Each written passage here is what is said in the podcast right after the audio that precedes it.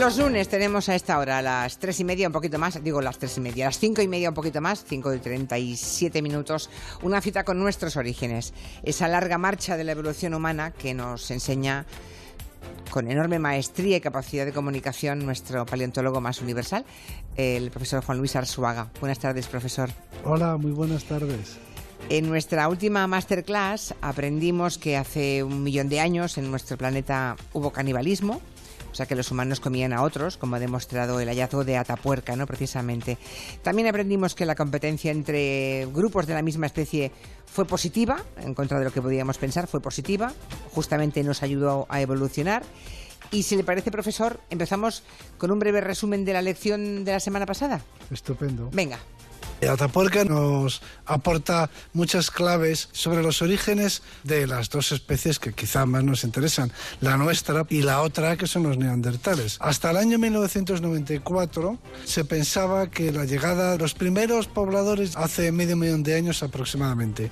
Ese mismo verano en Atapuerca aparecieron unos fósiles humanos que tenían 800.000 años. Nosotros empezamos calculando la edad en función de la fauna, concretamente de la microfauna, y luego más adelante por el paleomagnetismo, que es una técnica fascinante, porque se basa en los cambios en la posición de los polos que se producen en el planeta Tierra. La brújula no siempre apunta al mismo polo porque se intercambian los polos magnéticos norte y sur. Y queda registrado porque como si fueran pequeños imanes, algunos minerales de la arcilla quedan orientados según el campo magnético predominante en cada momento. ¿Cómo llegaron hasta ese lugar?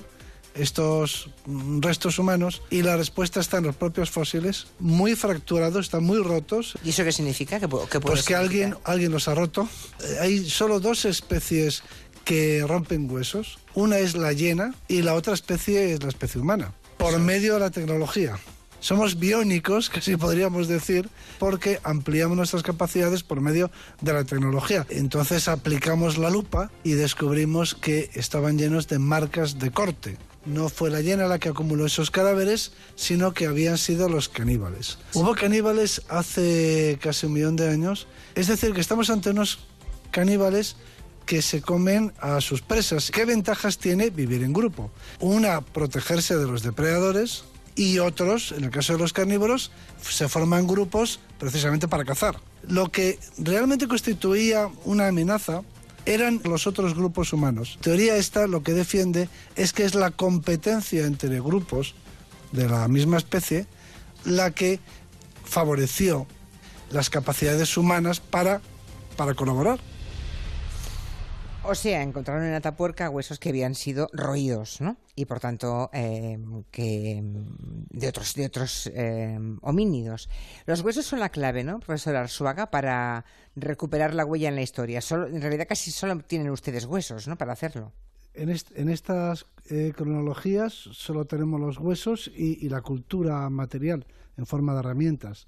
Luego, más adelante, hablaremos hoy empezamos también a tener el genoma, el ADN. El genoma completo, en el caso de los neandertales, se ha podido recuperar. Entonces esa ya es una información mucho más importante eh, que, o, por lo menos complementaria de la anatomía ósea. ¿Por qué fue tan importante, profesor Arzuaga, ese yacimiento de fósiles humanos, el de la cima de los huesos en Atapuerca? Porque fue un hallazgo importantísimo que, cambió y puso patas arriba a la paleontología, ¿no? Sí, en el, eh, en el comienzo de Atapuerca está la sima de los huesos. Eh, eh, este es un lugar misterioso desde todos los puntos de vista y conforme pasan los años casi desea uno que permanezca en el misterio, ¿no? Aunque se suele decir que el trabajo de un científico consiste en convertir los misterios en problemas los misterios muy grandes claro, claro. se convierten en problemas también muy grandes, ¿no? Pero al menos los problemas se pueden abordar y se pueden investigar y resolver, aunque cueste mucho trabajo.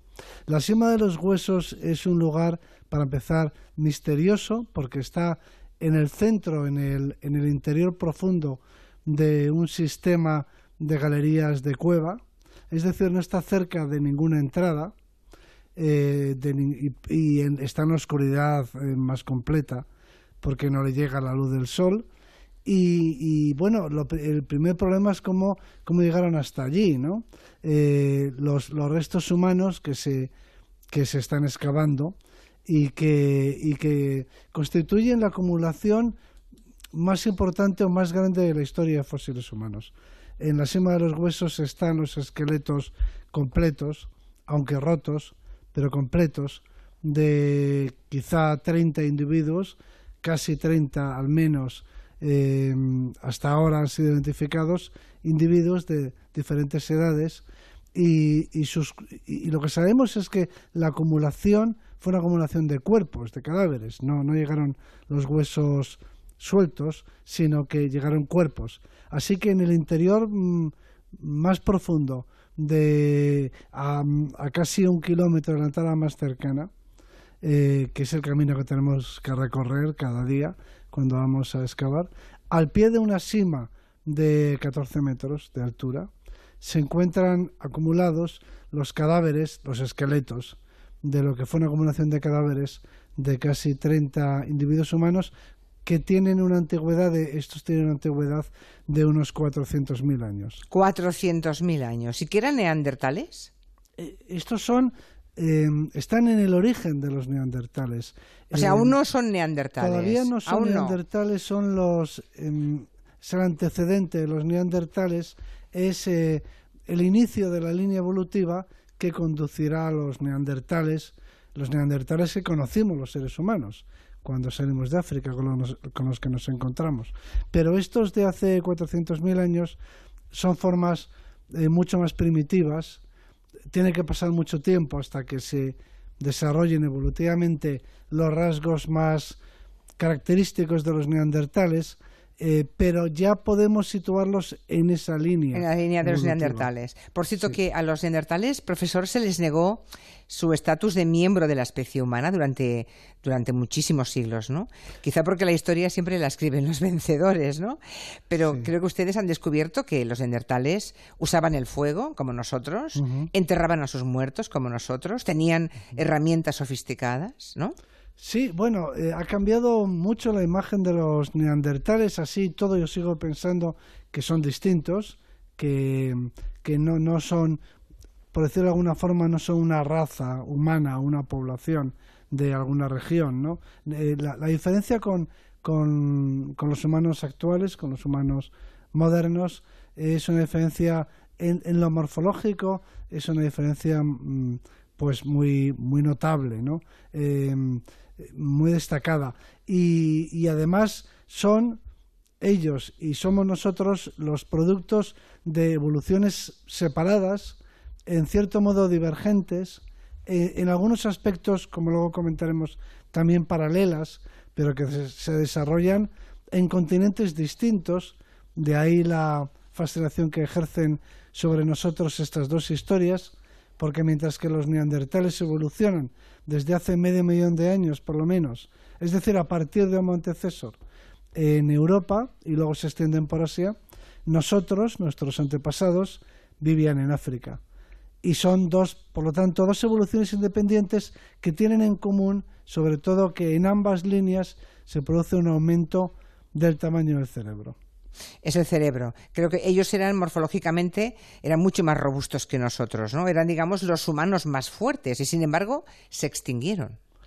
Sí, sí, se extinguieron. Efectivamente, aunque una pequeña eh, parte de su de sus genes todavía eh, pues están forman parte de, de, de, los humanos actuales, de los de la genética humana actual, como veremos a continuación pero los neandertales tenían la fortaleza física de, los humanos arcaicos, vamos a decirlo así.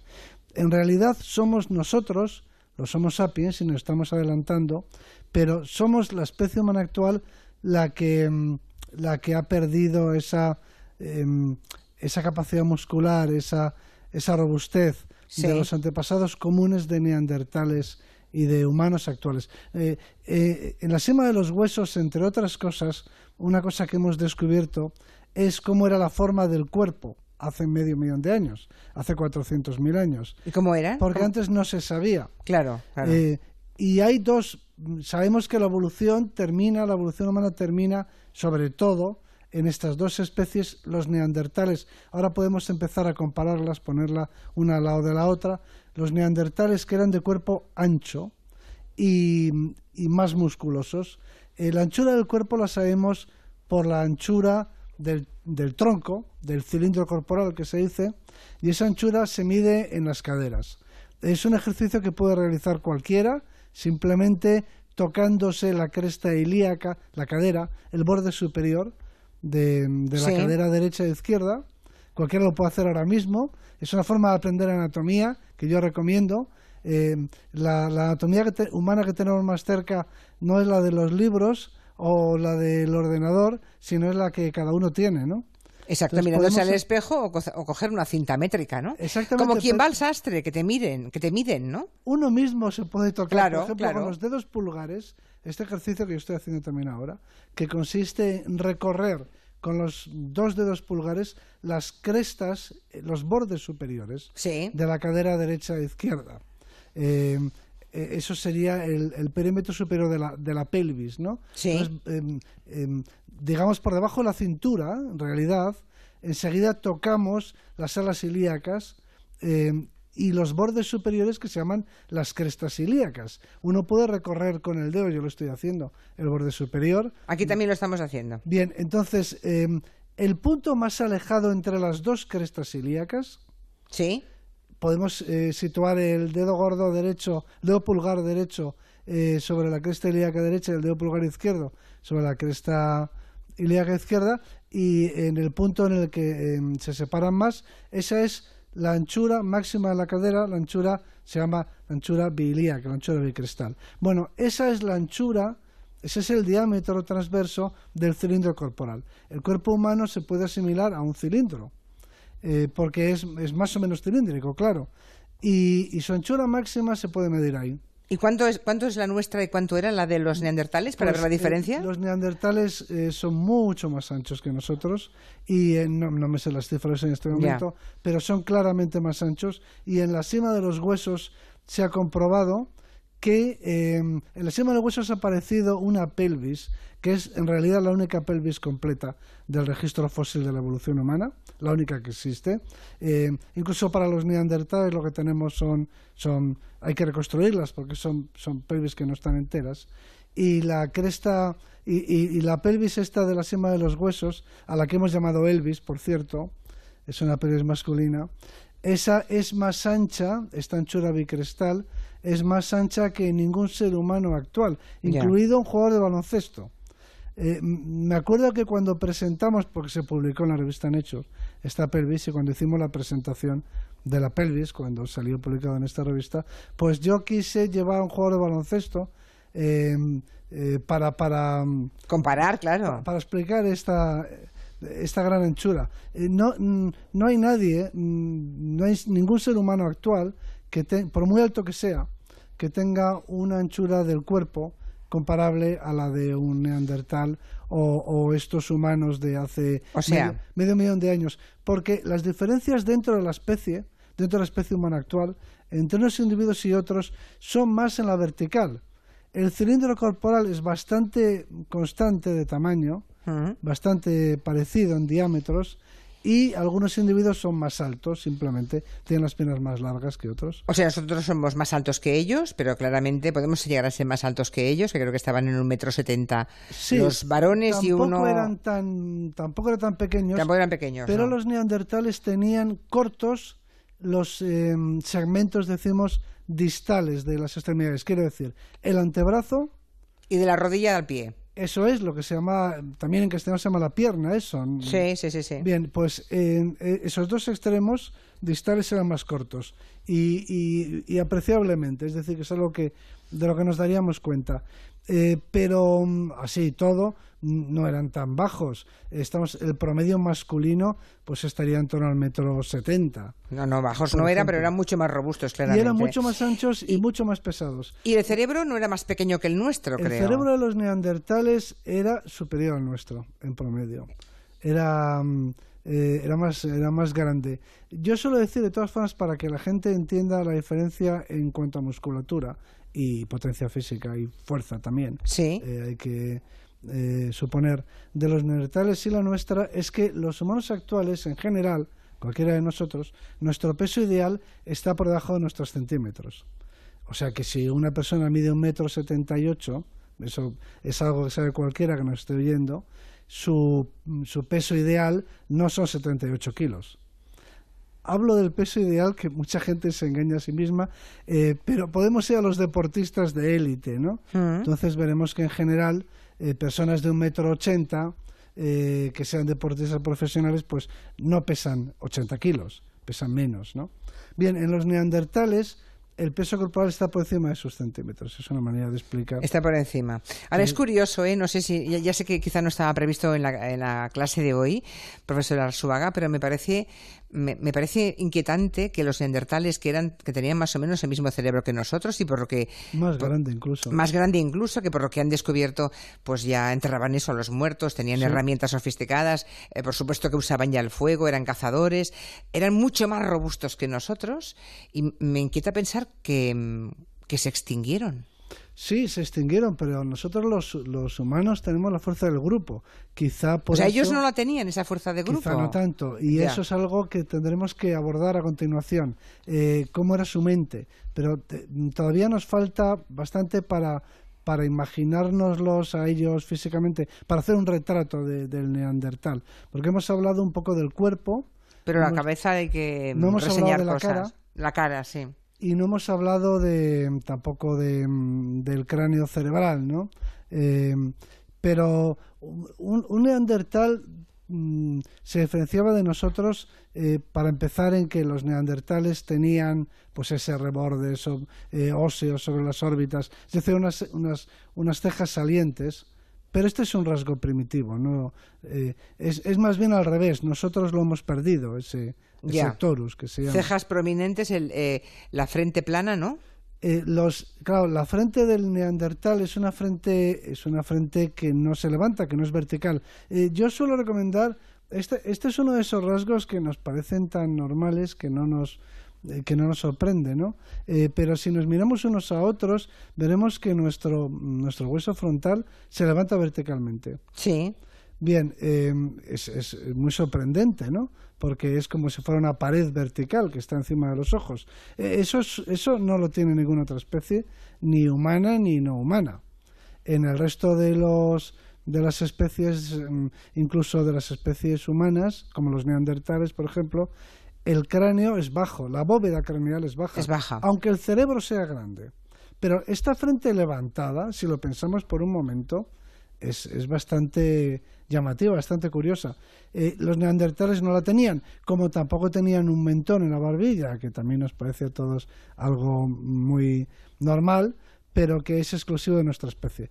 Eh, de manera que lo primero que nos llamaría la atención de los neandertales es que eh, su frente era baja y, su mandíbula carecía de, de barbilla, de mentón pero eh, en eso los que somos diferentes somos los humanos, que somos los que hemos desarrollado, los humanos actuales, hemos desarrollado sí. el mentón y hemos levantado la frente. Lo que tenían los neandertales de especial era una cara, vamos a decirlo así, como en cuña, apuntada. Un amigo mío, mm, un colega mío, australiano, dice, los describe como, la, la describe como una cara de alta velocidad, vamos a Sí. decirlo así. No Sí, tiene sí, nada que ver con la velocidad, pero pues, una cara Como si estuvieran... Exactamente, exactamente. Creo que se entiende perfectamente. pero es una cara en forma de, Mm. de, de cuña, efectivamente, o de pico, se ha dicho a veces, ¿no? Y, em, y esa es una característica única de los neandertales que se discute cuál era su función. Algunos dicen que tiene que ver con... em, con el frío, eh, que es una adaptación al frío, es una adaptación de tipo ártico, eh, porque la, la cara eh, es una gran, está rellena de, aire. eh, la, la cara de la cara humana Eh, la cara humana no pesa el, el hueso es delgado y hay grandes senos maxilares en la, cara, en la cara de cualquier ser humano mientras que el cráneo tiene las paredes más o menos gruesas las paredes del cráneo son muy delgadas por eso se rompen fácilmente, y lo que hay dentro es aire. O sea, la, la cara humana está neumatizada. está llena de aire y funciona también como... Ahí están los famosos senos maxilares, senos frontales, que, que nos dan a veces problemas, que están rellenos de... eh, están revestidos de mucosa. Eh, Me, me pregunto qué, qué- qué debió pasar cuando se encontraban nuestros antepasados directos, el Homo sapiens con el, con el Neandertal. Lo primero que hay que preguntarse es si se encontraban. Ah, vale. Si se encontraron. No, Hay hombre, que como- sostienen Sí. que para cuando llegaron los humanos a Europa, los neandertales ya se habían extinguido. ¿Y entonces cómo tenemos su ADN si no nos hemos cruzado? Eh, porque, eh, bueno, nos queda mucho camino por recorrer. Vale, vale, perdón, perdón, que corro mucho. Sí, sí, Nos sí. mucho Eso eh, Vale. podría haber ocurrido cuando salimos de, de- cuando salimos de África, porque lo que no hemos dicho es que en este retrato nos falta por escribir el cráneo cerebral, que hemos dicho que tenía un cerebro muy grande, y, pero ese cerebro en lugar de mm, tener una forma esférica, tenía una forma alargada, de manera que el cráneo cerebral termina en, se le llama un moño, una proyección del hueso occipital en la parte del occipucio, en la parte de la nuca. Es decir, el cerebro se desarrolló de delante a atrás. Perfecto. Y, y transversalmente. Yo suelo decir que su cerebro era un balón de rugby, para entendernos, y el nuestro un balón de fútbol. Perfecto. Eso, Pero- es una, eh, eh, eso y lo de la velocidad, creo que Bueno, así ya nos imaginamos al neandertal, con un, Sí, ba- sí, con un sí. cerebro, o con un cráneo cerebral con forma de balón de rugby, y, y, y con, y, y con y sin mentón, y con, y con las cejas, las cejas salientes, y con una cara de alta velocidad, ¿no? estamos hace 400.000 millones de años. No ahí. tantos, 400.000. Vamos a dejarlo Perdón, 400.000. perdón, 400.000. Es que No, ya... el, el- el universo no tiene más de 14.000 millones. Que sí, que sí, 400.000. Sí. Y el Neandertal se extingue, o hay última noticia de él, hace 30.000 años. Sí, hace 30.000 años. ¿Se puede eh, creer, profesor, que ya me ha contaminado de tal forma esta forma de, ca- de calcular la, la- la historia de- del planeta y de, y de la vida, que 30.000 años me parece ayer? Sí, sí, nos parece poco en comparación. Bueno, Claro, yo hace veces- nada que estaban aquí los neandertales. Sí, eh, pero mm, sí, eh, han estado hasta hace, hace- en comparación, en tiempo geológico, es un suspiro. Claro. Claro. Bueno, tan es un suspiro que los fósiles, los huesos de los neandertales, los de hace 40.000 años, eh, conservaban el, el genoma, el- su ADN completo. Eh, hay dos especies de huma- humanas de las que conocemos el ADN podem- y podemos compara- eh, compararlos. La nuestra y los neandertales. Eh, no he dicho que en la cima de los huesos, los fósiles de hace 400.000 años, ahí es donde se ha recuperado el ADN eh, humano más antiguo ¿m? que se ha encontrado hasta ahora.